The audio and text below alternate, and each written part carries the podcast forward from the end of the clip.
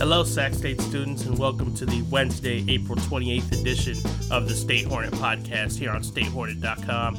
I am podcast staffer Matt Gervin III. I'm joined, as always, by the editor in chief, Max Connor. Max, how you doing today?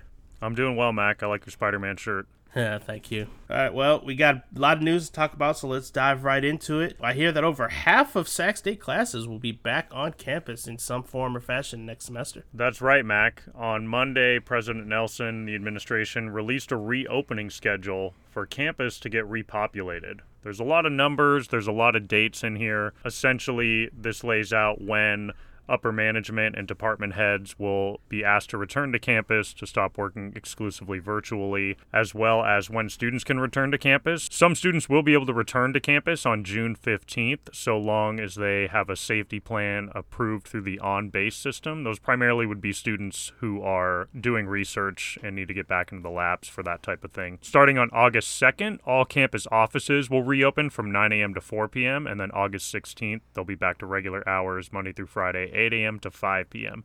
And as you said, probably the biggest piece of news in here is that 54% of classes that people will be registering for this week, as registration has started, will have some form of in person instruction one way or another. So, a lot of people will be coming back to campus in the fall. Anyone returning to campus, whether it's the administration, faculty, staff, or students, will all be required to be vaccinated for COVID 19. But that will not go into effect until one of those vaccines is officially approved by the FDA and no longer under emergency use authorization.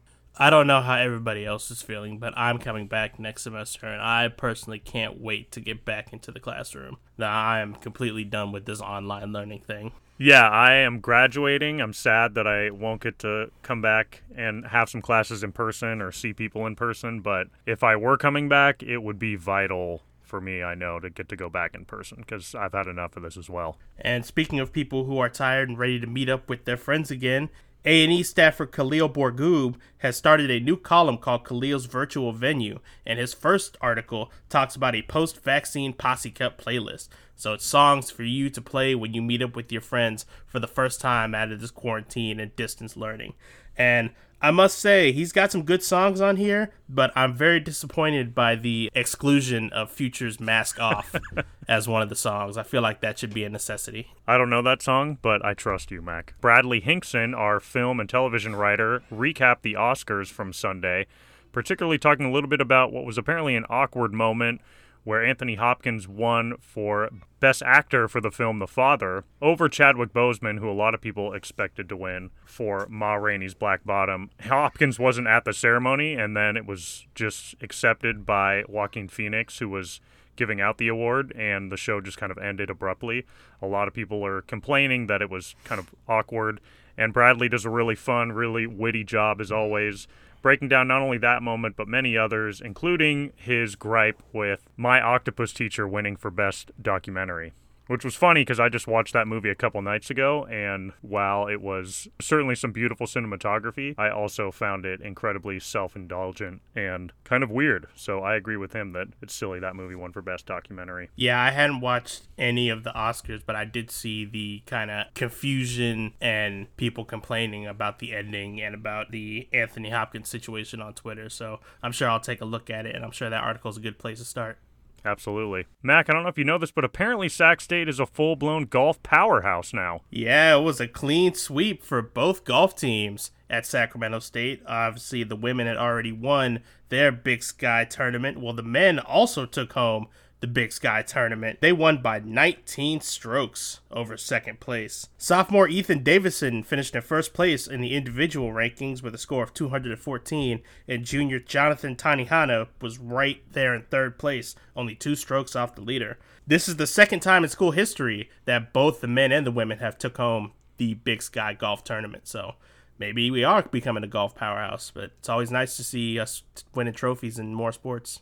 Yeah, pretty amazing stuff. The men's team had the best score all three days of the tournament, crushed the field. And then Davidson followed up Tess Blair's performance with the top score in the tournament. So not only did the teams win, but both teams also had the player with the lowest score for the tournaments. Tess Blair for the women's team and Ethan Davidson, you mentioned two under for the tournament. Both teams will find out today where they're going in the NCAA regionals. So stay tuned to that to see what individuals will be playing and where the teams are headed. Max, it's that time of year again where we vote on the best of Sac State.